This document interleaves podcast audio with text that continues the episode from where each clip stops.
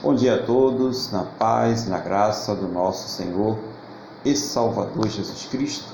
Mais uma oportunidade que nós estamos aqui para adorar, louvar, engrandecer o nome do nosso Deus. Então vamos nos preparar agora, vamos abrir os nossos corações diante do trono da graça e vamos falar com o Senhor nosso Deus. Feche seus olhos, eleva o pensamento ao trono da graça e fale com Deus agora. Senhor nosso Deus e nosso Pai. Glorificado e exaltado seja sempre o teu santo e poderoso nome. Engrandecido, ó Pai, seja ele sempre sobre toda a terra. Nesse momento, na mesma fé, na mesma concordância com esta pessoa que está orando comigo, eu quero agradecer ao Senhor por mais esta oportunidade que nós temos aqui de louvar, de adorar, de estar na tua presença agradecendo pela semana que passou, agradecendo por tudo aquilo que o Senhor tem colocado em nossas vidas, agradecendo, meu Deus, principalmente pela nossa salvação. Meu Deus, perdoa os nossos pecados, nos purifica, Senhor, de todas as injustiças, para que nós possamos entrar na tua presença com alegria, com confiança. Meu Deus, também essa pessoa que vai participar da ceia do Senhor neste dia, que desde este momento ela possa estar aí fazendo o autoexame com o Senhor, que ela possa estar participando desta santa ceia devidamente, meu Deus, em nome do Senhor Jesus. Então, que seja o Senhor a receber cada pedido de perdão nesse momento, cada reconciliação neste momento. Pai, em nome do Senhor Jesus, eu entrego a cada lar, a cada vida que está participando deste culto ao Senhor, para que o Senhor esteja neste momento envolvendo esta vida, envolvendo este lar com o teu poder e o teu Espírito Santo. As pessoas, os familiares que estão em deslocamento, que estão trabalhando, que estão na rua, que estejam todos eles debaixo da tua santa e gloriosa proteção. Vai envolvendo a todos agora com o teu Espírito, Senhor. Vai tomando conta, Pai, desta casa, vai tomando conta desta vida, onde quer que essa pessoa se encontre nesse momento, essa pessoa que está participando desta oração, que ela seja envolvida pelo Teu Espírito Santo agora, que ela seja cheia da Tua presença em nome do Senhor Jesus. Assim nós entregamos este culto nas Tuas mãos tudo aquilo que será feito, Pai, seja dirigido pelo teu poder, pelo teu Espírito Santo e seja somente para a tua honra, para a tua glória e para o teu louvor, no nome do nosso Senhor e Salvador Jesus Cristo. Amém? E graças a ti, nosso Deus e nosso Pai. Amém? Louvado seja o nome do nosso Senhor e Salvador Jesus Cristo. Hoje é a ceia do Senhor, né? nós estamos aqui é, com os irmãos que já estão presentes, nossa irmã Cristina, é, nosso irmão Luiz Fernando, a, a Wanda que está aqui do nosso lado também, e você que está participando, irá participar depois aí no Instagram, através do YouTube. Sejam todos bem-vindos, a paz do Senhor Jesus, que Deus já esteja abençoando a todos vocês. E hoje nós iniciamos né, com um louvor. Nós vamos iniciar louvando o nosso Deus. Qual é o louvor que nós vamos louvar ao nosso Deus aqui nessa manhã? É, vamos louvar o nosso Deus com o hino de número 39.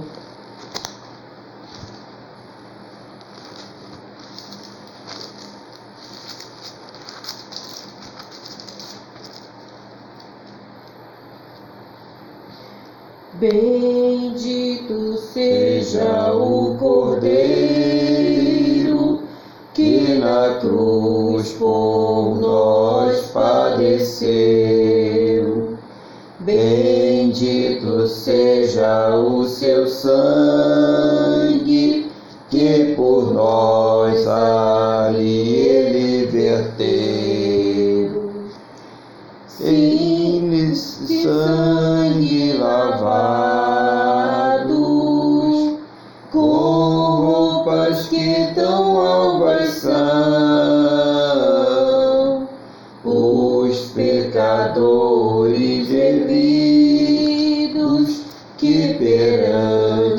seu Deus já estão. Alvo mais que a neve,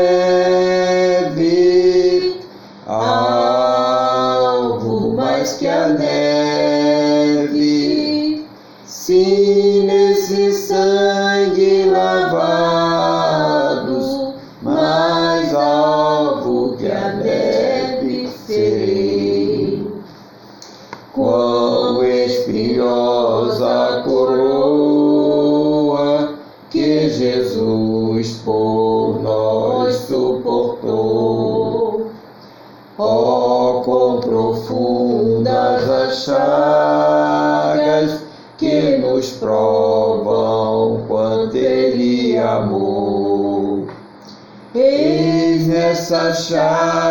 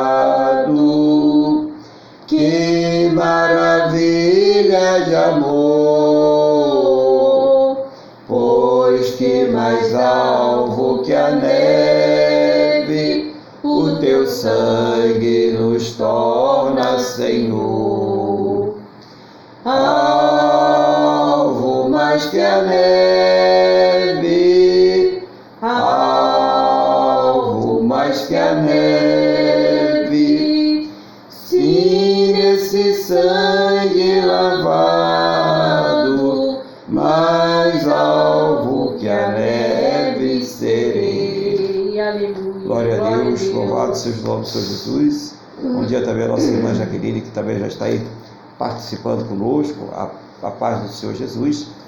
E eu quero agora convidar os irmãos a abrirem as suas Bíblias na epístola do apóstolo Paulo a Tito, capítulo de número 2.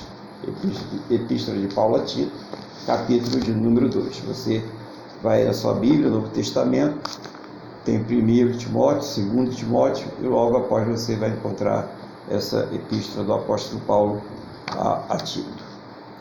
Glória a Deus. Enquanto os irmãos vão aí localizando a palavra na Bíblia, eu vou pedir a Deus que nos dê aqui sabedoria, né, na sua palavra, para que nós possamos aqui ser instrumento nas mãos dele. Senhor nosso Deus e Pai, eis aqui a tua palavra. Não seja a minha vontade, meu desejo, mas seja o teu Espírito Santo a me ensinar, a fazer lembrar, a trazer uma palavra que venha do trono da tua graça, do teu coração aos nossos corações. E meu Deus, abre o nosso entendimento para que nós possamos compreender a tua palavra em nome do Senhor Jesus. Amém? E graças a ti, nosso Deus e nosso Pai. Glória a Deus, louvado seja o nome do Senhor Jesus. Deixa eu ver aqui, tem uma irmã querendo entrar aqui, né? Bom dia, irmã Deise, a paz do Senhor Jesus. Seja bem-vindo. Glória a Deus, né, irmãos? Então vamos ler aqui essa mensagem, essa passagem da palavra, que está em Tito, capítulo 2, né? Deveres das várias classes de pessoas crentes. É, isso aqui na Almeida Revista é atualizada, tem esse, esse subtítulo aqui, né? Tu, porém, fala o que convém à sã doutrina. Quanto aos homens idosos, que sejam temperantes, respeitáveis, sensatos, sadios na fé, no amor e na constância. Quanto às mulheres idosas, semelhantemente, que sejam sérias em seu proceder, não caluniadoras, não escravizadas a muito vinho, sejam mestras do bem, a fim de instruir as jovens recém-casadas a amarem o marido e a seus filhos, a serem sensatas, honestas, boas donas de casas, bondosas, sujeitas ao marido, para que a palavra de Deus não seja difamada. Quanto aos moços, de igual modo, exorta-os para que em todas as coisas sejam criteriosos. Torna-te pessoalmente padrão de boas obras. No ensino, mostra integridade, reverência, linguagem sadia e irrepreensível, para que o adversário seja envergonhado, não tendo indignidade nenhuma que dizer a nosso respeito. Quanto aos servos, que sejam em tudo obedientes ao seu Senhor, dando, dando-lhe motivo de santificação, não sendo respondões. Não furtem, pelo contrário, deem prova de toda fidelidade, a fim de ornarem em todas as coisas a doutrina de Deus, nosso Salvador. Porquanto a graça de Deus se manifestou salvadora a todos os homens, educando-nos para que, relegadas à impiedade e às paixões mundanas, vivamos no presente século sensata, justa e piedosamente, aguardando a bendita esperança e a manifestação da glória do nosso grande Deus e Salvador Cristo Jesus, o qual a si mesmo se deu por nós, a fim de remir-nos de toda iniquidade e purificar para si mesmo um povo exclusivamente seu, zeloso de boas obras. Diz estas coisas, exorta repreende também com toda autoridade, ninguém te despreze. Então aqui é nós vemos uma, uma é, isto, né, uma carta que é pastoral, mas que serve para mostrar à igreja como deve ser o seu comportamento, né, como deve ser o comportamento do cristão, do crente. Então Paulo quando passa isso ele está passando instruções ali a um pastor, que é o pastor Tito, mas também a toda a igreja, né? como é que a igreja é, deveria ser ensinada, os jovens, né? As, as senhoras mais idosas, as mais jovens, né? é, todos os irmãos ali, como eles deveriam se comportar. Né? Era uma, é, é, como se fosse um manual é, de comportamento é, do cristão, né? daquele que é salvo, daquele que está é, servindo a Deus. E ele começa dizendo assim: Tu, porém, fala o que convém à sã doutrina.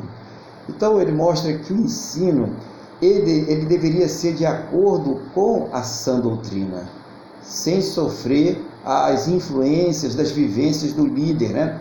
ou das novas é, definições filosóficas do mundo. Né? Então, cada vez mais vai tendo novas é, definições, as pessoas vão mudando o comportamento, a forma de pensar, legislações, todas as coisas, mas que a doutrina ela, ela tinha que continuar sadia, ela não poderia ser contaminada, contaminada por estas coisas.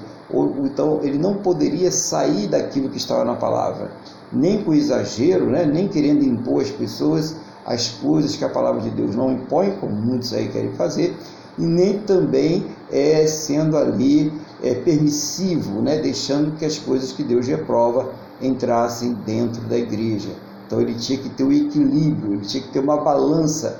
E o fiel dessa balança teria que ser, tem que ser, né, a palavra de Deus. Então a primeira instrução que ele passou ali para Tito, para a igreja e também para a igreja hoje é essa: o fiel da balança é a palavra de Deus, nem menos e nem mais. Né? Nós não precisamos acrescentar nada à palavra de Deus, mas também nós não podemos tirar nada da palavra do Senhor. Nós precisamos estar atentos. Então, primeira recomendação já começa falando né, que ele deve falar conforme a palavra do Senhor.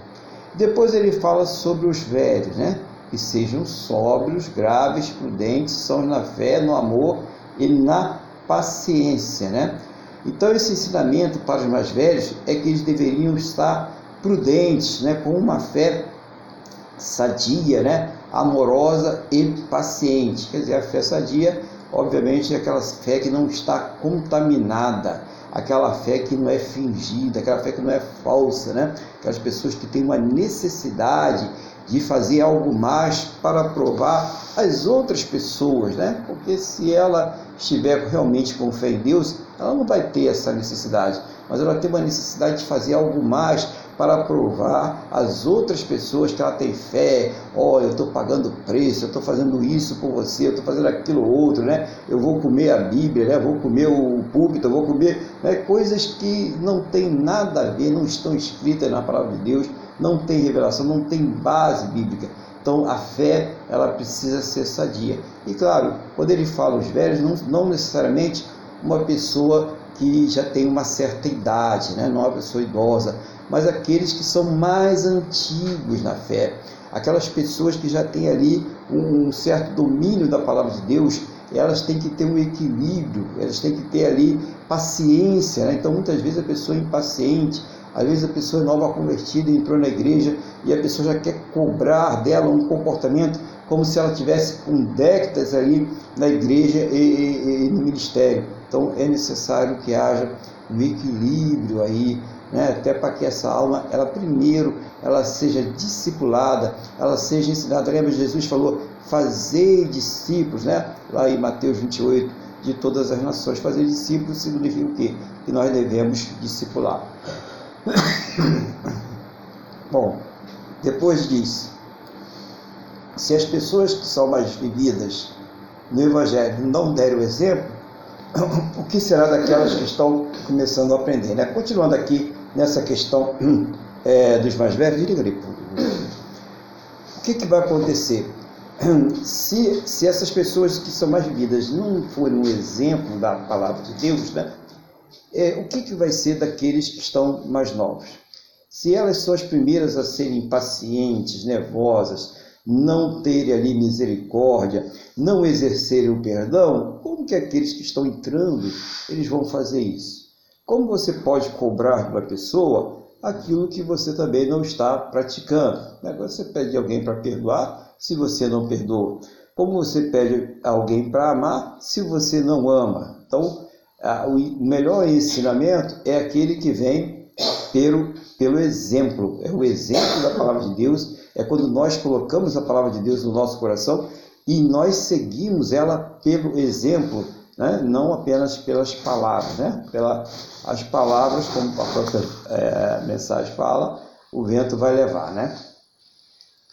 No depois ele, ele muda a classe, né? as mulheres idosas, semelhantemente, que sejam sérias no seu viver, como convém às santas, não caluniadoras, não dadas a muito vinho, mestras do bem. Então, como deveria ser o comportamento daquelas mulheres idosas, e mais uma vez, não necessariamente na questão da idade, mas aquelas pessoas também que já, aquelas mulheres que já tinham um certo tempo na igreja, que já tinham uma certa experiência na família, que tinham alguma coisa para passar para as outras, né? Primeira coisa é que elas fossem é, levasse com seriedade a questão do evangelho, levasse com seriedade a questão de ensinar as outras mulheres, né? E na sua vida também, tem muita gente que até leva uma vida séria dentro da comunidade cristã, dentro da igreja, mas que quando ela está ali no seu cotidiano, no seu dia a dia, você chega na sua casa, é, tem que tapar os ouvidos, porque né, o que sai ali é uma coisa terrível, né? Então é preciso que a pessoa enxergue que também ela está na mesma posição do Tito. Lembra que Paulo ele escreve essa carta para o Tito para mostrar como ele deve ensinar a igreja. E só que quando você entra na sua casa, onde você é a autoridade, você tem que ensinar ali aos seus filhos, você tem que ensinar aos seus familiares, você tem que passar Jesus para os seus vizinhos e não vai ser possível dessa forma, né? Por isso que ele está dizendo que há, tem que ter uma seriedade, né?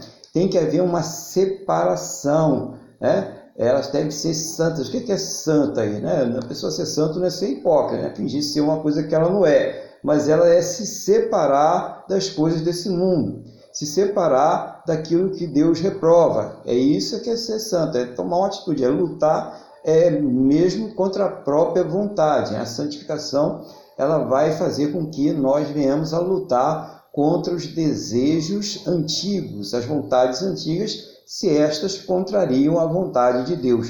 Então é isso que é ser santo, que é buscar ser santo. Não caluniadores. Então imagine uma pessoa que é de Deus ali, né? na intriga, na fofoca e mais, fazendo calúnias, falando mentira, inventando coisas sobre a vida das outras pessoas. Ela deduz aquilo ali e ela fala aquilo ali para uma outra pessoa como se fosse verdade. E hoje pior, né? Então a pessoa vai lá nas redes sociais, né? E coloca ali alguma coisa dizendo como se aquilo fosse uma verdade, caluniando uma outra pessoa. Não importa se essa pessoa é da igreja ou se ela não é. Calúnia é calúnia, de qualquer jeito. Está fazendo mal para alguém.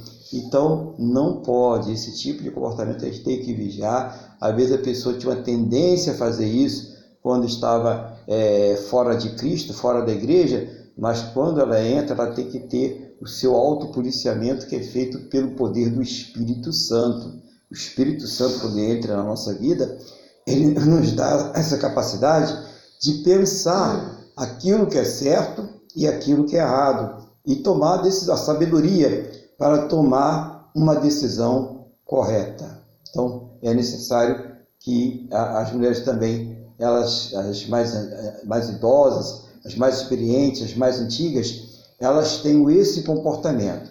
E ele fala também, não dadas a muito vinho. Né? Então, é claro que a pessoa que se converteu não pode ser aquela pessoa que vive se embriagando, né? bebendo, né? uns beberrões pela rua e tal.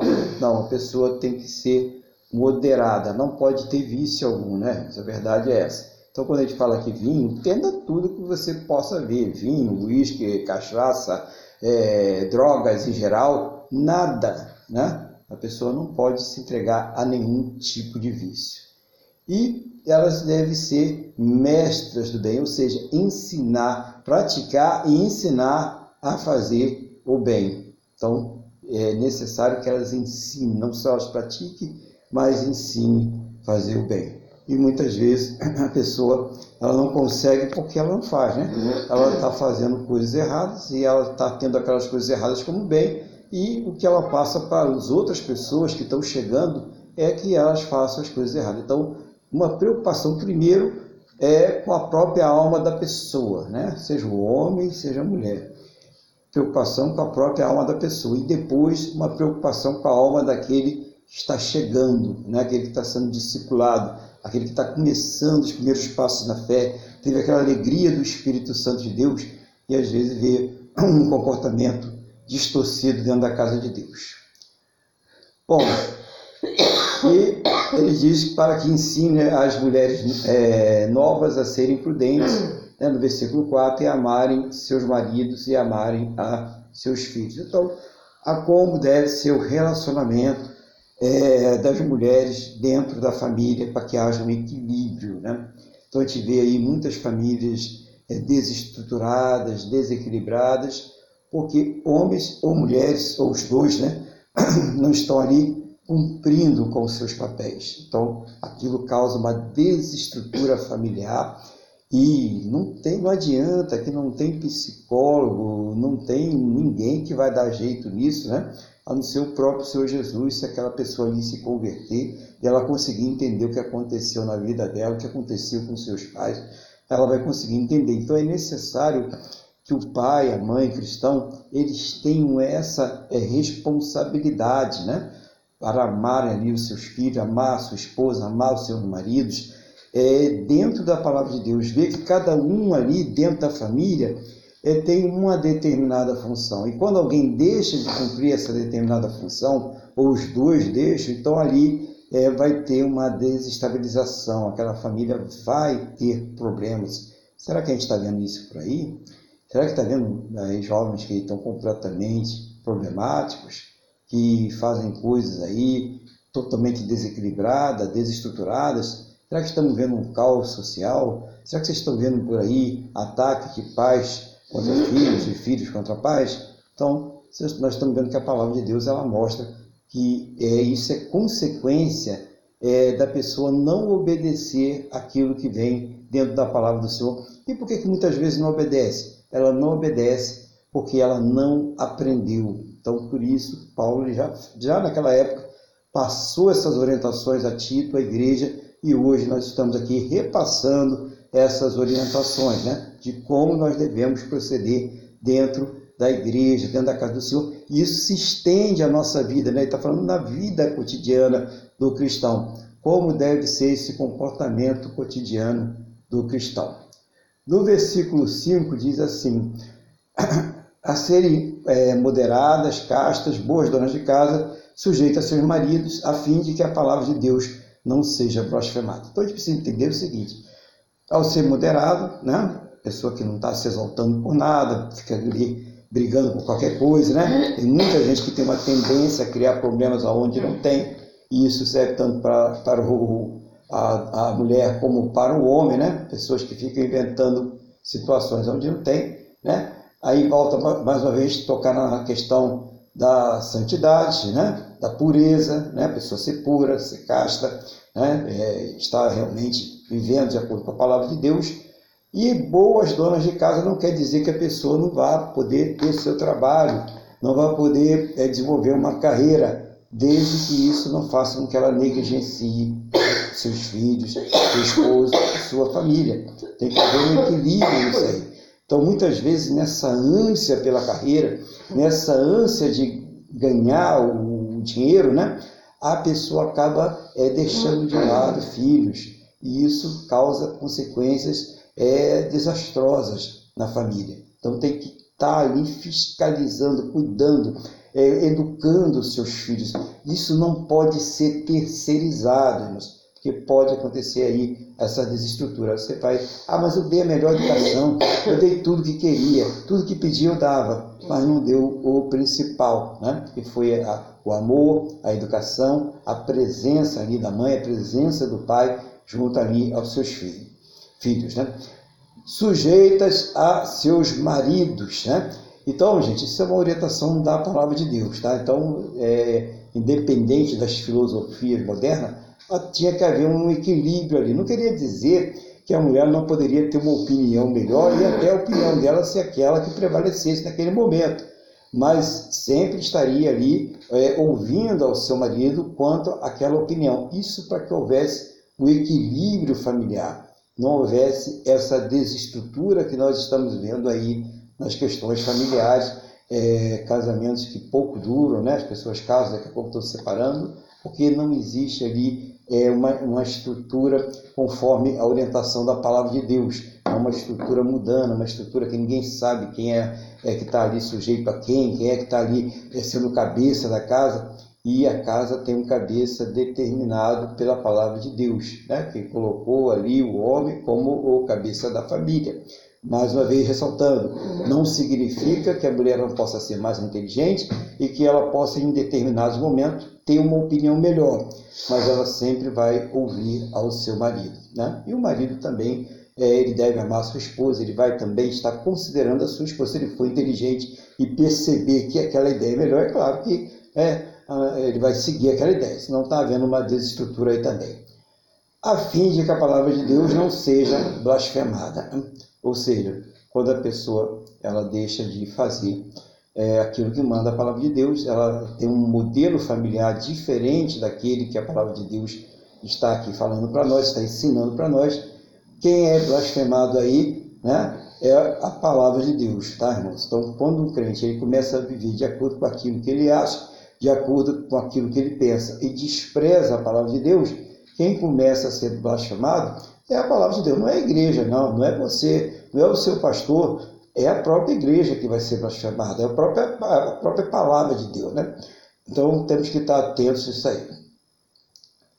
Exorta semelhantemente aos jovens a que sejam o quê? Moderados, né? Os jovens devem ser encorajados a serem moderados. No mundo, onde nós temos aí uma grande quantidade de pessoas que precisam ter aquele colar de melancia, né? Elas precisam estar em evidência sempre, precisam estar aparecendo sempre. É necessário que haja que, irmãos? Uma moderação. O jovem, a pessoa que está na igreja, e aí o jovem, independente da idade, né? ela, ela não tem que estar aí com essa necessidade de estar em evidência, né? de estar nas redes sociais, de estar sempre fazendo alguma coisa para aparecer, não.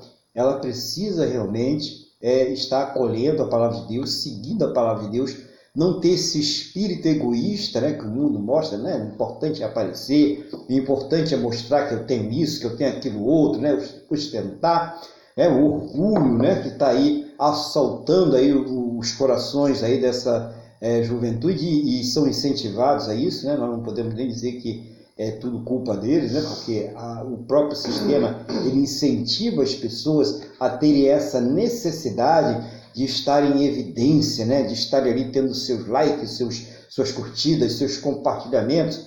Não, os jovens eles devem estar é, é, moderados nisso aí, ter cuidado com isso aí, não se deixarem ser seduzidos, ficarem deslumbrados com estas coisas que o mundo oferece. É a coisa que mais acontece. A pessoa ela fica um determinado tempo na igreja, ela aprende, ela vai à escola dominical, até os pais ali se esforçam para ensinar ela direitinho, mas quando ela é, vai ficar num outro grupo por uma necessidade de estudo, né?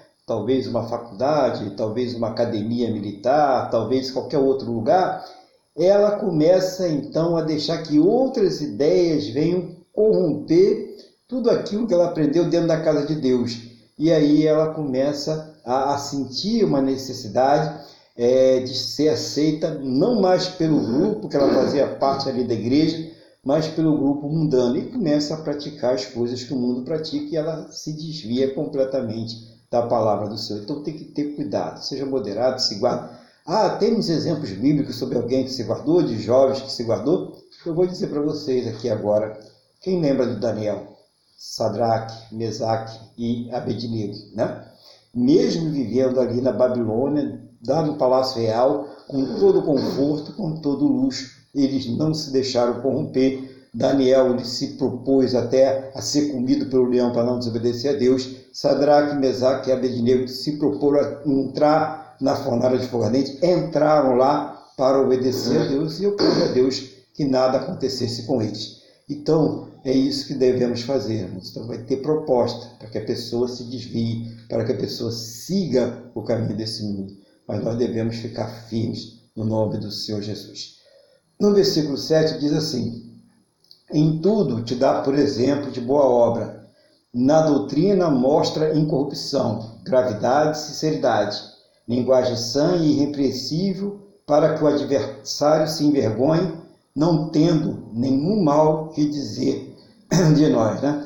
Então, é, quando ele tivesse que ensinar, ele, primeiro ele tinha que dar o quê? O exemplo. Né? Ele não podia trazer uma doutrina, uma palavra que fosse corrompida ou ter qualquer tipo de corrupção na sua própria vida. Né? E isso não era só nas palavras, nas suas atitudes também as pessoas tinham que ver Jesus, tinham que ver a palavra de Deus, tinham que ver ali realmente uma coisa incorruptível, né? E de tal forma que quando ele falasse, quando ele estivesse ensinando, ele usasse uma linguagem adequada, uma linguagem apropriada, sem deixar se levar pelas é, modismo, pela linguagem mudana, a fim de que as pessoas não tivessem de que acusar ao, ao, ao Tito ou qualquer um de nós. Então, tem muito cuidado com essa questão também, né? Então, às vezes, a pessoa te provoca, a pessoa faz você sair do sério, e quando você tá, sai do sério e fala alguma coisa, ou faz alguma coisa que não deveria fazer, ela vai ser a primeira a dizer: ai, cadê seu Deus? Cadê aquele Jesus que você estava falando comigo, né? Então, a pessoa tem que ter um equilíbrio muito grande para que ela fique firme, e aí quem fique envergonhado é aquele que está querendo acusar, aquele que está querendo envergonhar a igreja. Né? Versículo 9: Exorta os servos a que se sujeita a seus senhores, em tudo agrade, não contradizendo, não defraudando, antes mostrando toda boa lealdade, para que em tudo sejam ornamento da doutrina de Deus, nosso Salvador. Né? Então, é, naquele época havia os escravos, né? havia os servos, havia as pessoas que serviam, havia uma outra relação é, de trabalho que não é de hoje. Hoje não, hoje nós não temos, né? graças a Deus, não temos a, a, a escravidão, né? pelo menos não tem uma escravidão aí é, explícita, né? existe lei proibindo esse tipo de, de prática, mas nós temos relações de trabalho e as pessoas que trabalham elas devem ser honestas. Os trabalhadores eles devem ser honestos com a sua empresa, né, com seu patrão, né, não, não furtando, né, não desviando. Né, e a gente vê como tem pessoas que gostam de levar aquilo que não lhes pertence. Nós temos aí um noticiário falando de pessoas aí, e não estamos falando de pessoas humildes, né? Embora pessoas de todas as classes, as pessoas mais humildes, até as pessoas aí que é, abastadas, que, que estudaram, que fizeram aí é, faculdade, doutorados e tal, e que estão aí é, roubando seus patrões, né? sejam eles em que nível for, né? estão roubando, estão fazendo corrupção, estão fazendo uma série de coisas erradas. E está dizendo que o servo de Deus, ele não deve, né, não existe nenhuma justificativa para que o crente ele adote essa prática.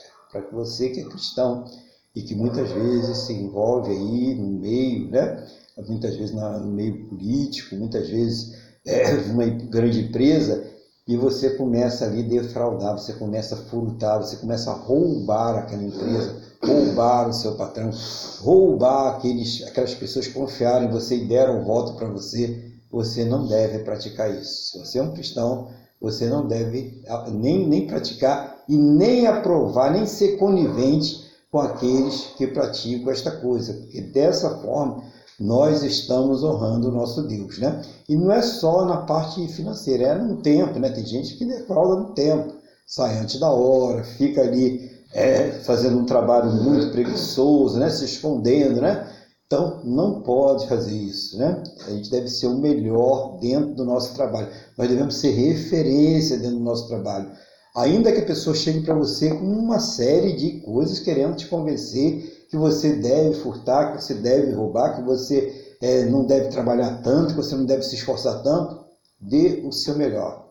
Tudo que você fizer, lembre, você está ali fazendo, não é para aquela pessoa para quem você trabalha, não é para aquela empresa que você trabalha, mas é para Deus. Né? Você pensa assim, eu estou fazendo melhor, porque a palavra de Deus diz que eu devo fazer melhor, e a minha recompensa, ela virá de Deus. Né? Você tem, lógico, você tem seu salário, sei lá qual a relação de trabalho que você tem, você recebe lá o seu dinheiro pela sua prestação de serviço, mas lembre-se, eu estou fazendo o melhor, mas é porque eu estou fazendo para Deus. Então, recomenda também ali a pessoa que está trabalhando, seja que tipo de trabalho for. Até você que tem o seu comércio, que tem a sua empresa e que presta serviço para outra pessoa, aquela pessoa é a tua patroa naquele momento que você está prestando serviço faça o melhor, não engane aquela pessoa, não faça o mau, serviço, dê o melhor para aquela pessoa. Lembre-se da palavra de Deus, eu estou fazendo o melhor, né? Então, então eu vou fazer o melhor, vou entregar o melhor, vou fazer o melhor. Né? Não importa se os outros praticam errado, se fazem errado, se defraudam, se furtam, se roubam, eu vou fazer o melhor. Então é importante isso aqui também, irmãos. No versículo 11 ele diz assim: Porque a graça salvadora de Deus se há manifestado a todos os homens, ensinando-nos que, renunciando à impiedade e à concupiscência, mudando, vivamos neste presente século sóbria, justa e piamente. Então ele está fazendo o quê? Aqui ele começa a mostrar a pregação do Evangelho, né? ele fala da, da graça salvadora que foi manifesta, quer dizer, o Senhor Jesus ele foi manifestado a todos os homens, não, não teve exceção. É, é, a graça está aí é, para todo aquele que quiser. Por isso que Jesus ele fala, né? Todo aquele que crê, né, será salvo. Então é necessário que a pessoa entenda que a graça está estendida a todos. Mas, né, não, nós sabemos que aqueles que não aceitarem, que não receberem essa graça, claro que não vão ter. E deve ensinar que a partir do momento que você recebeu essa graça, deve renunciar ao quê? Ao pecado, né? aos desejos malignos desse mundo. É, e para que possa viver de uma maneira sóbria. Né? A pessoa sóbria é aquela que não está deslumbrada, né? não está entorpecida pelo pecado, pelas coisas desse mundo, envolvida né? nas coisas desse mundo, de tal forma que ela não consegue enxergar o que é agradar a Deus, fazer a vontade de Deus. Né? Também de uma forma justa, né?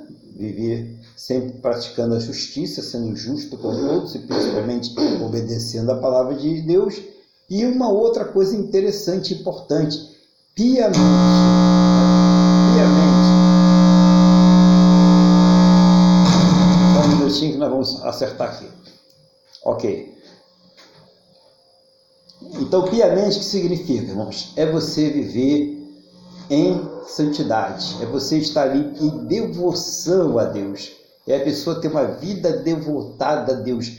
Então, é a pessoa que vai lá, ela medita na palavra, ela ora, né? ela se preocupa em estar obedecendo a palavra de Deus, ela tem essa preocupação na sua vida. Então, isso é viver é, piamente aí, de acordo com a palavra de Deus.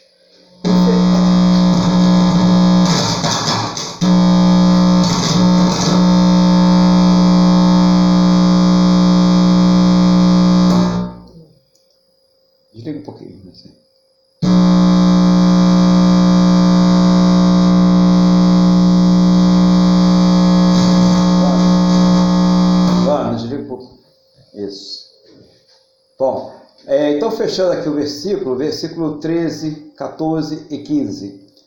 Aguardando a bem-aventurança, a bem-aventurada esperança e o aparecimento da glória do grande Deus e o nosso Senhor Jesus Cristo, o qual se deu a si mesmo por, por nós para nos remir de toda iniquidade e purificar para si um povo seu especial, zeloso de boas obras. Fala disso, exorta e repreende com toda autoridade. Ninguém te despreza, né? Então ele fala que nós devemos estar aguardando a nossa salvação, a volta do Senhor Jesus, aquilo que isso deve ser pregado é, continuamente, constantemente. Né? Não, não, ah, mas eu preguei isso na semana passada. Nós devemos falar sempre. É que nem daqui a pouco a gente vai fazer a Santa Ceia. A Santa Ceia deve ser ministrada sempre. Porque para que a pessoa fique firme na presença de Deus, né? Então fala disso, encoraja as pessoas é, e deve repreender é, com autoridade. A pessoa está fazendo alguma coisa que realmente não está de acordo com a palavra de Deus, ela deve saber que aquilo ali está errado. E como que ela vai saber que aquilo ali está errado? Se eu chegar para ela e ensinar, repreender, falar, olha, isso aí que você está fazendo está errado, né? Você está casado, está casado aí, e está com mais alguém aí na sua vida, isso aí não está de acordo com a palavra de Deus. Você deve ser fiel àquela pessoa com quem você está convivendo, né? Aquela pessoa com quem você se casou. Então a pessoa tem que falar e não passar a mão na cabeça, não, isso acontece, é fraqueza, né? O mundo é assim mesmo, né? Ah, tem muitas revistas de mulheres desnudas ali, por isso você é, caiu nessa. Não, não tem que justificar pecado, irmãos. Não tem que justificar pecado. Jesus não justifica pecado, Jesus justifica o pecador. Nós precisamos entender disso. Ele não veio aqui para ser uma salvaguarda para os pecados, né? para dar para a gente a permissão de pecar. Pelo contrário, ele nos deu força para que nós possamos deixar o pecado. É isso que nós precisamos entender. E praticar isso na nossa vida e ensinar as pessoas. E não ser ali, né?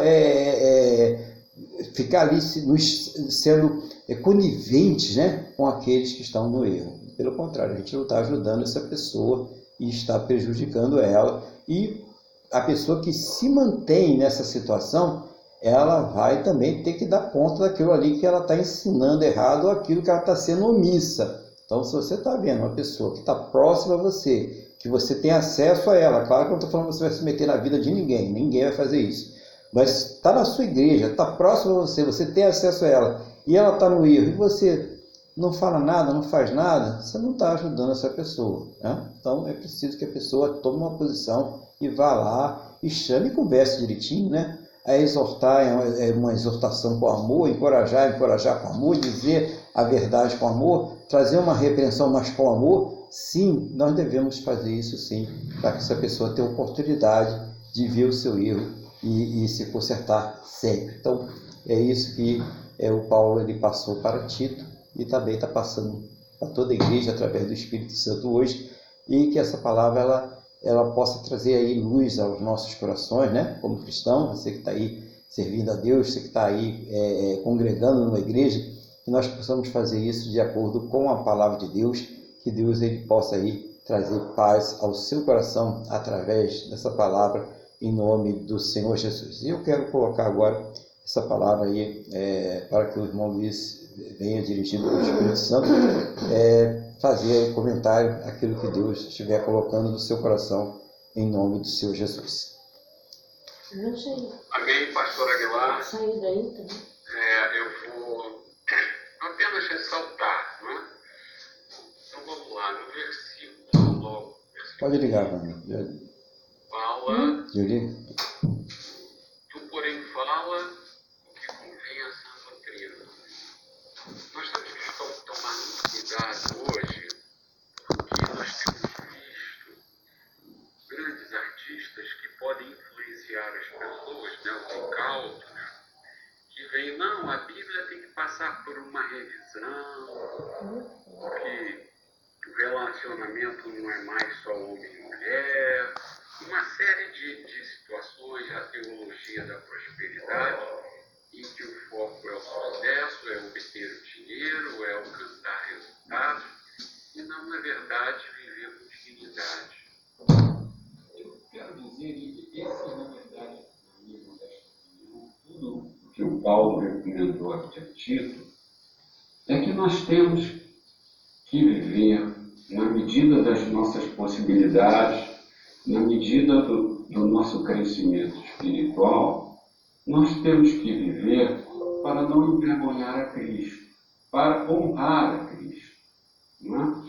Então ele fala isso logo, então nós temos que estar de olhos abertos com relação ao que está sendo pregado. Você às vezes pode ser chamado para ir a alguma igreja, ou mesmo pela internet assistir um devocional, então você tem que tomar cuidado. Muita gente de manhã cedo, assim como eu faço, assiste algum devocional, que é inspirador, faz bem. Mas nós precisamos entender que o Evangelho de Jesus Cristo, ele não é uma palestra de motivação pessoal, de levantar o teu, como fala por aí, né, criar aquela atmosfera positiva, não. O Evangelho é para mostrar, basicamente, que nós somos pecadores, que nós temos que viver de forma cautelosa, de forma cautelosa, que nós temos que ser prudentes, né? e que nós temos que demonstrar sempre o temor a Deus. Por quê? Porque nós conhecemos a salvação. Porque aprove a Deus que nós fôssemos alcançados e convencidos pelo Espírito Santo que haverá um juízo, que existe o um inferno, que não tem um purgatório, que aí você vai lá, fica provisoriamente ali, e depois quebram o teu galho e você vai para o céu. Isso não existe. Isso você pode ler a Bíblia do início ao fim e você não vai encontrar. Essa é a minha visão geral. Se nós formos olhar com mais detalhe, no versículo 2 ele fala todos aos homens idosos, o pastor Aguilar falou os mais experientes, mas eu entendo, eu que já sou idoso, entendo que isso cai muito bem também aos idosos, para além do que ressaltou o pastor Aguilar. Que sejam temperantes, aquela coisa de um, um velho brigão, isso não é tristeza. Aquele velho brigão, não, eu quero bater, acontecendo na briga, apanha, porque não tem a mesma força. Quer dizer, é um absurdo isso, é impressionante e respeitáveis, isso é fundamental. Sensatos, sadios na fé, no amor e na constância. É uma coisa muito importante em todas as coisas na nossa vida, a constância. Nós temos que realmente fazer, fazermos, fazer um esforço de sermos constantes nas orações, na leitura da palavra. Isso é importantíssimo, essa questão da constância. Tudo é importante. Eu estou apenas falando da questão da constância. É, não significa que nós tenhamos, tenha dias que a gente se sinta mais desanimado, mais para baixo. Não, isso vai acontecer. Mas nós temos que procurar ser constantes. Hoje eu não estou, é, com a mesma disposição de, antes, de ontem. Isso é natural, mas você ter uma constância. Ter uma constância é oscilar em volta, é ter uma conduta média. Não, não é você ser um cara maravilhoso, isso não existe, né? Outra coisa muito importante no versículo 3, na minha, que fala que fala das mulheres, tudo isso é louvável, né? São as idosas, da mesma forma as mulheres mais idosas, semelhantemente sejam sérias em seu proceder, não, não caluniadoras, não escravizadas a muito vinho, e sejam mestras do bem. Mestre, o que é ser mestre do bem? Foi o que eu falei lá no início. A melhor pregação que nós podemos dar é pelo exemplo. E não como nós vemos por aí, ah, faça o que eu digo, mas não faça o que eu faço. Isso está curado. A autoridade espiritual pode emanar através de nós por causa do Espírito Santo, justamente por causa da nossa conduta. Como nós vivemos? Nós vivemos em temor a Deus, em reverência, entendendo que se estamos fazendo alguma coisa que é contra a palavra, nós estamos envergonhando Cristo. Nós temos uma responsabilidade. É? Então, ser mestre do bem é ter uma conduta digna diante de Deus. Naturalmente, os outros vão perceber. É? Muito mais do que você falar, ficar falando, não sei o que lá, tudo bem, eu acho que você vai ter que falar porque o Espírito Santo vai te impedir a falar para uma pessoa, mas você tem que falar. Mas o mais importante é nós permitir que, nós, a palavra de Deus mostre a nós os nossos erros, que nós tenhamos coragem de enfrentar que nós somos pecadores, mas que nós temos um Deus que trabalha em nossa na restauração do nosso, do nosso ser. E que nesse processo de restauração que nós conhecemos, esse processo é fundamental para nós alcançarmos lá a salvação, que é cumprir a carreira né, que nos está proposta, que é viver com dignidade durante o processo de santificação em que você vai crescendo dentro da palavra e quando você vê, você vai sendo transformado pela palavra devido à ação do Espírito Santo em você. Porque aquilo que te agradava no passado não te agrada mais. Então, o mais importante, não é, que nem aquele. Eu já vi tantos profetas, a pessoa aceita Jesus, aprove a Deus, lá que ela tivesse o nome de profecia, a pessoa toda errada, toda a sua vida ainda tem que ministrar, o Espírito Santo tem que ministrar tanta coisa no coração dela, e a pessoa larga tudo e vai começar a, a profetizar para todo mundo. Não é assim. Quando você entra para o exército, para as forças armadas, você treina no mínimo de três a seis meses para depois realmente encarar missões reais. Existe toda, evidentemente, completamente capazes, nós nunca vamos estar, porque aqui não há como. Não é? Mas nós somos cada vez ter melhores, mais habilitados, mais sábios, pelo que está infundido em nossos corações da palavra, para esse poder transformador. Então, vamos lá, continuando. É, número 5 aqui é o número 5. Aí continua falando das mulheres, né? ensinando as mais jovens a serem sensatas, honestas, boas donas de casa, bondosas, sujeitas ao marido, é, para que a palavra de Deus não seja difamada. Isso é fundamental.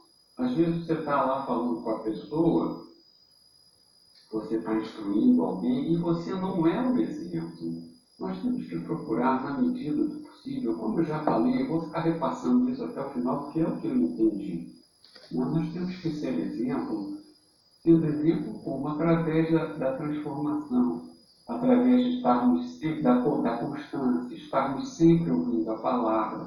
Quando Deus nos mostrar alguma, alguma coisa falha em nós, aceitar e pedir me ajuda a melhorar isso. é despejar os nossos corações diante de Deus.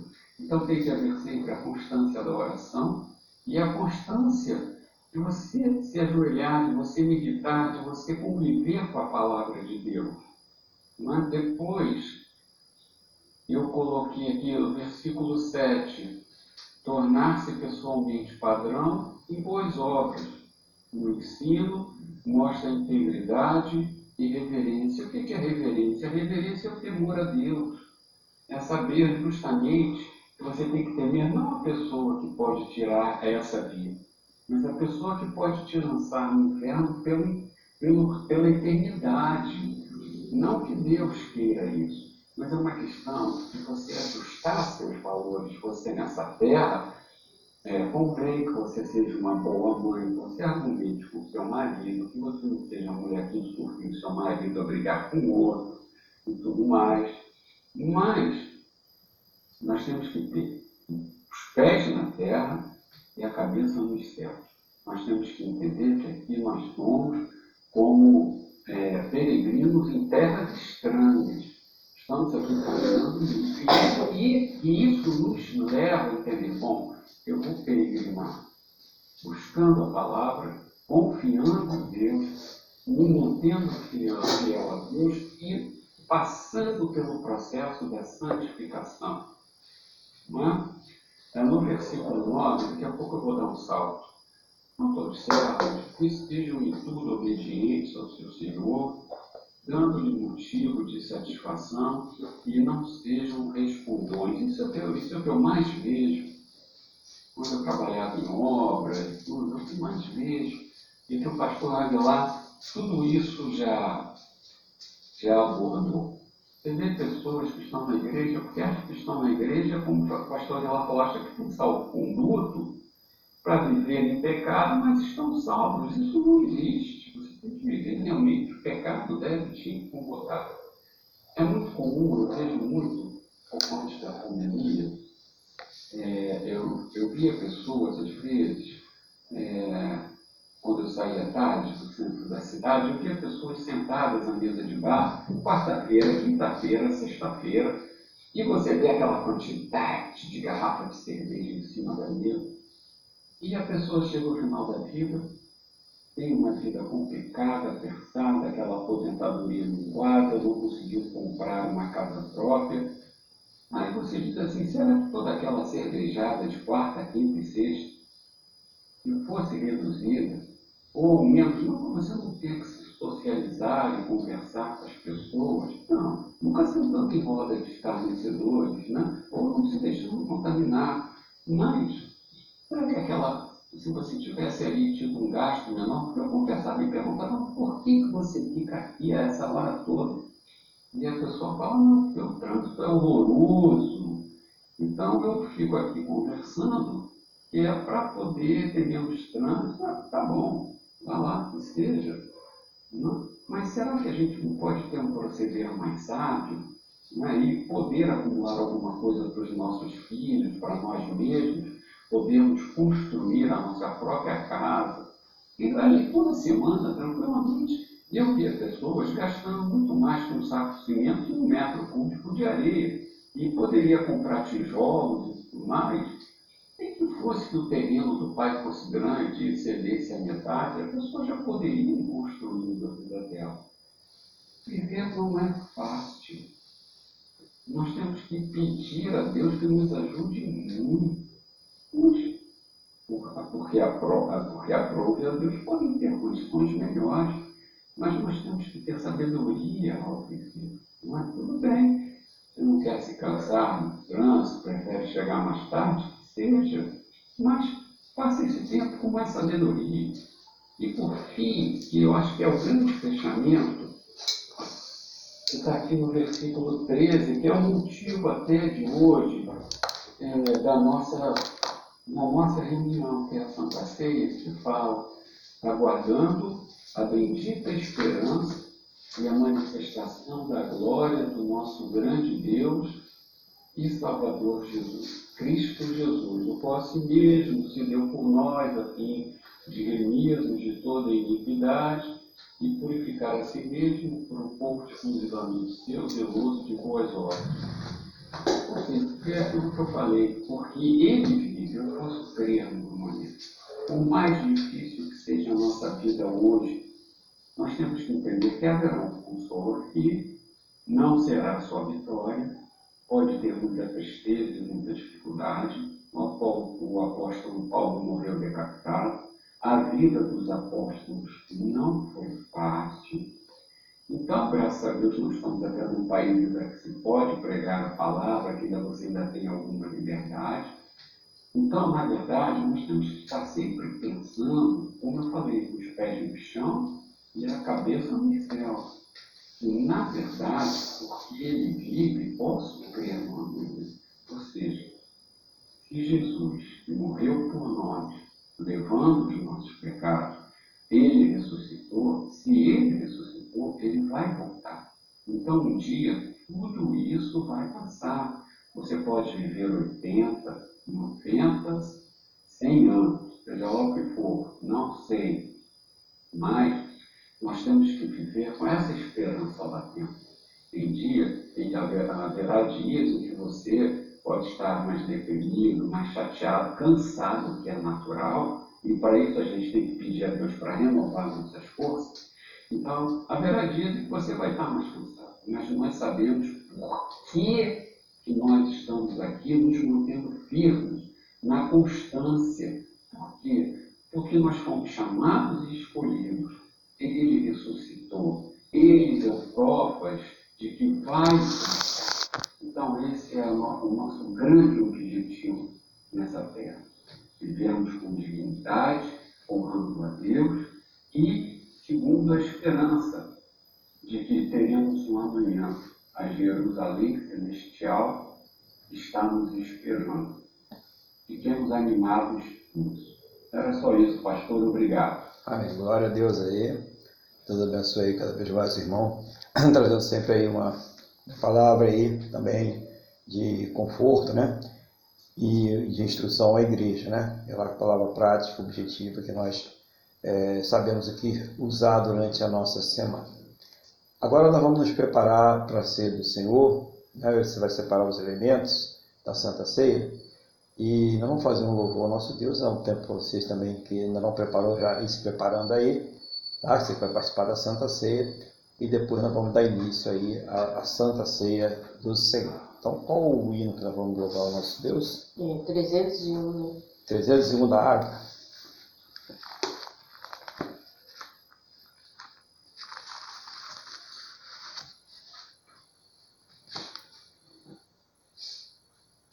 Cristo já nos preparou com manjar que nos comprou e agora nos convida a cear com celestial maná que de graça Deus te dá. Vem faminto sua alma saciar. Vem cear, o Mestre chama, vem cear. Hoje tu te podes saciar. Poucos pães multiplicou, água em vinho transformou. Vem faminto a Jesus, vem cear. E discípulos ao voltar, sei os peixes apanhar, mas Jesus os manda outra vez partir. Ao tornar a praia então, vem fogo peixe pão, e Jesus que os convida a ceia vir. Vem cear, o mestre chama, vem cear. Mesmo hoje tu te podes saciar. Poucos pães multiplicou, água em vinho transformou. Vem faminto a Jesus, vem cear. Quem sedento se achar, vem a Cristo sem tardar, pois o vinho sem mistura ele dá. E também dá vida ao pão, que nos traz consolação, eis que tudo preparado já está. Vem cear, o Mestre chama, vem cear. Mesmo hoje tu te podes saciar.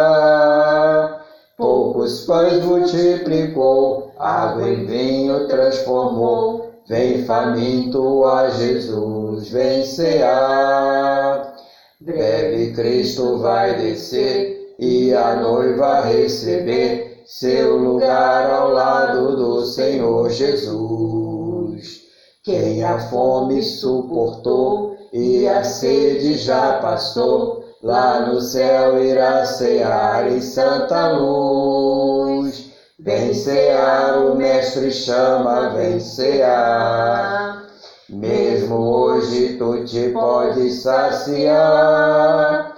Poucos pães multiplicou, água em vinho transformou. Vem faminto a Jesus, vem cear. Glória a Deus, né? Louvado seja o nome do Senhor Jesus. Então nós vamos agora é, às recomendações da Santa Ceia, que estão aqui na primeira epístola aos Coríntios, capítulo 11, é, versículo 26. Diz assim: Porque todas as vezes que comerdes este pão e beberdes o cálice, anunciais a morte do Senhor até que ele venha. Por isso, aquele que comer o pão ou beber o cálice do Senhor indignamente será réu do corpo, do sangue do Senhor e do corpo e do sangue do Senhor. Examine-se, pois, o homem a si mesmo, e assim coma do pão e beba do cálice. Então, coisa interessante, né? A razão da Santa Ceia é para anunciar a morte do Senhor, né? É, até que ele venha, né? Então, quer dizer, a morte daquele que ressuscitou, até que ele venha, que é o, o nosso Senhor. Então, todas as vezes que, que nós estamos participando da Santa Ceia, ela tem um significado, né? O sacrifício do Senhor Jesus, né? E também que nós estamos aguardando, nós cremos que Ele está para voltar. E é necessário que se faça um autoexame nesse momento. Né? E se tiver alguma coisa, algum pecado que ainda não foi é, confessado a Deus, que ainda não foi pedido perdão a Deus, esse é o momento que se encontra esse pecado e se confessa a Deus esse pecado e então, perdoado, participe dignamente da ceia do Senhor. Lembra que ele diz que assim que o homem faz esse autoexame e ele, é, quando ele faz esse exame, ele se conserta com Deus, ele então está apto e deve, deve participar da ceia do Senhor. Então a ceia do Senhor é, não é para a pessoa deixar de participar porque ela quer continuar praticando o pecado. Pelo contrário, é uma oportunidade dela deixar o pecado e ela voltar à comunhão com Deus. A pessoa que está afastada por alguma razão, a pessoa que sentiu alguma coisa no seu coração, então ela vai ter uma oportunidade agora. O que, que nós vamos fazer? Nós vamos orar agora para que nós estejamos nos preparando para a Santa Ceia, nós vamos apresentar os elementos da Santa Ceia. Você vai apresentar aí na sua casa, vamos apresentar aqui e depois nós vamos então participar da ceia do Senhor. Então convido a você estar aí conosco, participando conosco, ministrando esse culto conosco ao Senhor, a entrar em oração agora nesse momento, né? Eleva o teu pensamento ao trono da graça e vamos falar com o Senhor nosso Deus. Senhor nosso Deus e Pai, estamos aqui reunidos para a ceia do Senhor. Esse é aquele momento em que nós estamos fazendo aquele autoexame. Essa pessoa que está orando comigo, ela está se examinando e se ela está encontrando algum pecado, se ela está encontrando alguma mágoa, se ela está encontrando alguma raiz de amargura no seu coração, ela está apresentando ao Senhor e pedindo perdão em nome do Senhor Jesus. E eu te peço, Pai, perdoa nesse momento a cada coração, para que todos possam participar devidamente da Santa Ceia. Perdoa, Pai, em nome do Senhor Jesus. Purifique esse coração agora. Meu Deus, nós reconhecemos o sacrifício do nosso Senhor Jesus nós estamos aqui para cumprir este memorial, esta ordenança que o nosso Senhor Jesus nos deixou. Por isso, nesse momento também, eu quero apresentar ao Senhor os elementos desta Santa Ceia.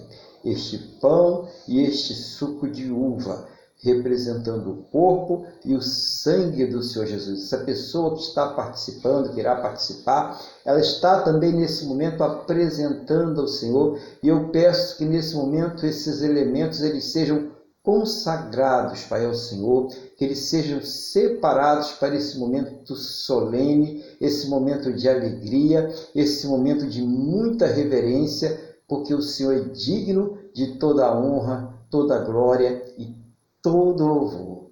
Senhor, aqui estão os elementos que sejam consagrados ao Senhor Jesus. Em nome do Senhor Jesus, Pai, recebe aqui, Pai, cada vida, cada coração que se derrama diante do teu altar, em nome do Senhor Jesus. Amém? E graças a ti, nosso Deus e nosso Pai.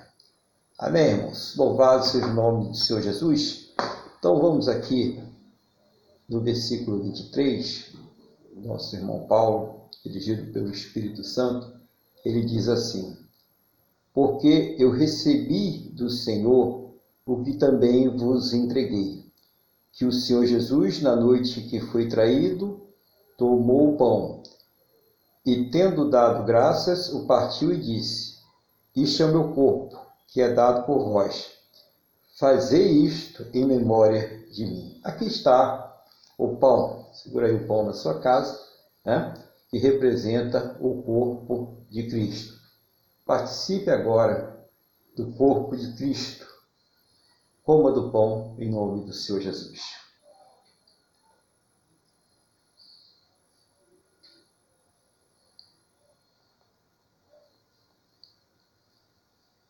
Senhor, nós participamos agora do pão que representa o corpo do nosso Senhor Jesus. O sofrimento que ele passou, as humilhações, as chicotadas, tudo aquilo que ele passou por nós. Éramos nós que merecíamos aquele castigo. Éramos nós que deveríamos ser humilhados, castigados, condenados, mas ele passou por nós. Muito obrigado, Senhor Jesus.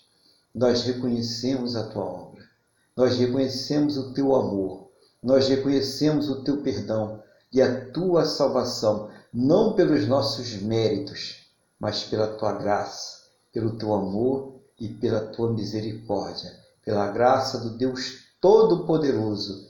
Oh, meu Deus, glorificado seja o teu santo e poderoso nome. Engrandecido, Senhor, seja ele sempre sobre toda a terra. Muito obrigado, Senhor Jesus. Muito obrigado, meu Deus por esta obra maravilhosa. Nós te agradecemos em nome do Senhor Jesus. Continuando aqui na palavra, no versículo 25, diz assim: Por semelhante modo, depois de haver ceado, tomou também o cálice, dizendo: Este cálice é a nova aliança no meu sangue Fazei isto todas as vezes que o beberdes em memória de mim. Então, aqui está o cálice representando o sangue do Senhor Jesus, o cálice da nova aliança. Segure o cálice aí na sua casa, participe aí do sangue do Senhor Jesus. Presente a Ele agora. Vamos falar com o Senhor Jesus. Senhor Jesus, Senhor nosso Deus. Eis aqui o cálice que representa o sangue que lavou os nossos pecados, que nos justificou, que nos regenerou, o sangue que nos santificou e nos santifica. Muito obrigado, Senhor Jesus, por ter derramado teu sangue puro por nós. Muito obrigado por ter morrido na aquela cruz pelos nossos pecados e por ter sido o primeiro a nascer de novo, a regenerar, a ressuscitar, para a honra e glória do Deus Pai. Muito obrigado, Senhor Jesus. Nós reconhecemos a grandeza e a majestade da tua obra. Foi por nós que cada gota deste sangue foi derramado. Foi pelos nossos pecados. Foi para que pudéssemos ser salvos. E hoje nós estamos aqui com muita reverência, com muita alegria neste momento, participando do sangue do Senhor Jesus, da ceia do Senhor. Participe agora do sangue do Senhor Jesus. Beba do cálice com suco de uva.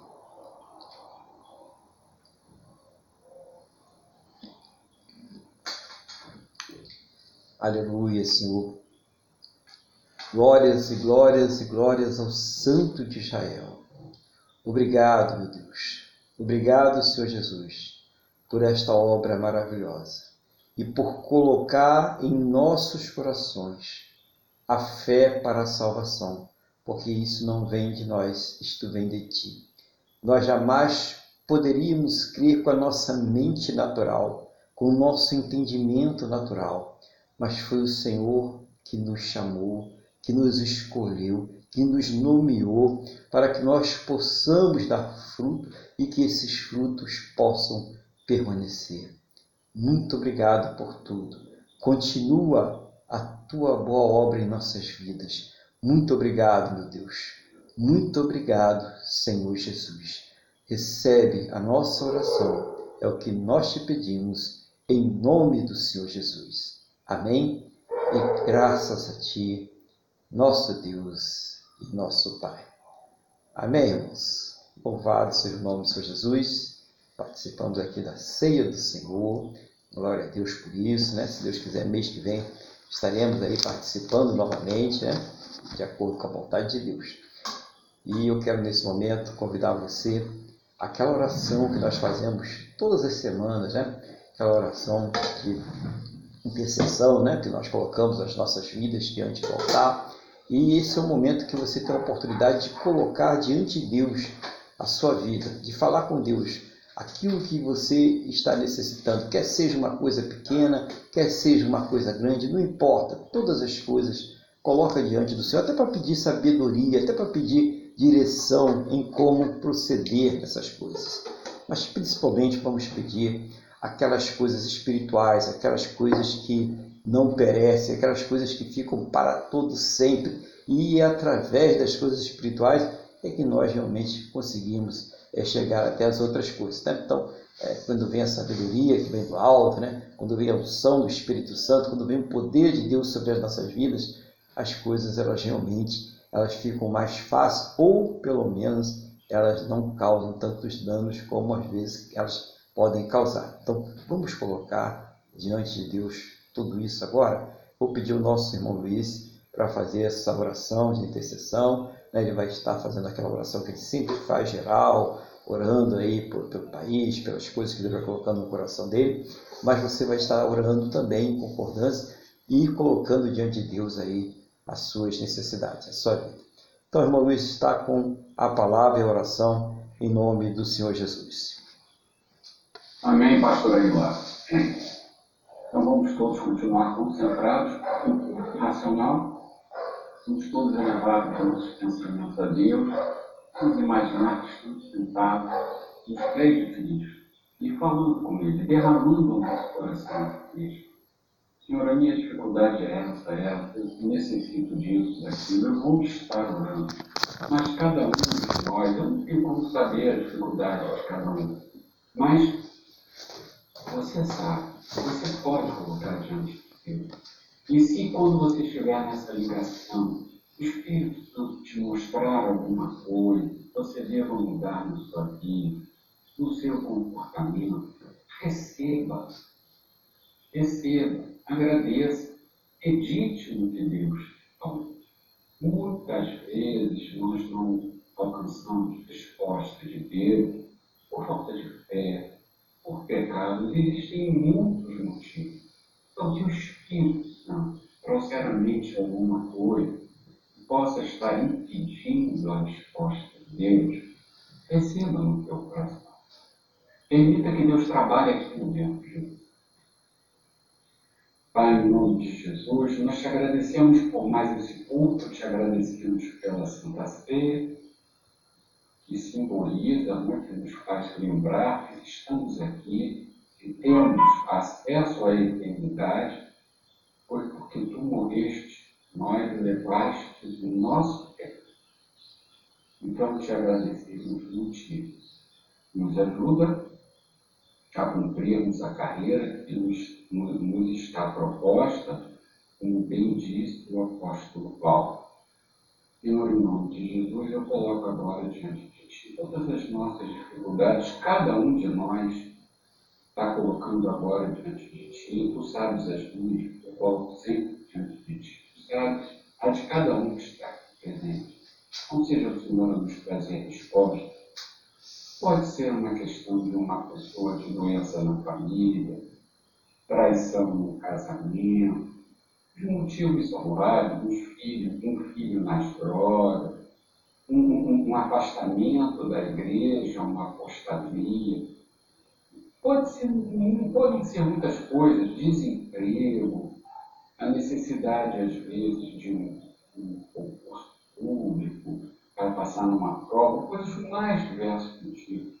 Então, seja o Senhor nos trazer respostas, porque o Senhor é o Deus que suprir todas as nossas necessidades, o nosso Jeová Jireh, o Deus que já supriu a principal necessidade, que é a eternidade contigo, onde nós viveremos na nova Jerusalém. Senhor, então, em nome de Jesus, Seja o Senhor a falar conosco todos os dias das nossas vidas, nos mostrar que nos, está errado, o que precisamos é, melhorar. Senhor, em nome de Jesus, eu também quero orar pelos, pelas pessoas que vão voluntariamente aos hospitais, orar pelos enfermos, principalmente os que estão em situação terminal, pelas pessoas que vão aos presídios, pelos missionários que vão aos países correndo risco de perder, para que vão a outros países para pregar o Evangelho, correndo risco de perder a própria vida. O Senhor abençoe e fortaleça todas essas pessoas e nós todos. Eu quero colocar agora o nosso Brasil nas suas mãos, pedir que o Senhor abençoe o nosso país, o livre o Brasil da fome, da miséria, da insegurança jurídica, do caos social e as nossas liberdades de expressão e de culto não sejam removidas, que o Senhor toque no coração dos teus governantes com teu Espírito Santo, que eles venham se arrepender sinceramente e se converter, mudar as suas, as suas condutas e poder entender que para nos servirem e não nós para nos servir. Eu quero te pedir Senhor proteja os nossos campos, o agronegócio, proteja fisicamente, porque há uma intenção de empobrecer o Brasil e pode levar a fome. Eu me lembro, Senhor, que até poucos anos atrás o Brasil era dependente de alimentos, de importar alimentos, e hoje nós estamos completamente autossuficientes. Não protege o agronegócio como livro Brasil de ideologias nefastas, de pessoas e de nações que querem tirar as nossas riquezas, que querem tomar o nosso território. Livra o Brasil de Senhor, em nome de Jesus, também que a indústria venha renascer e ser modernizada, que o comércio volte a crescer e que os serviços também.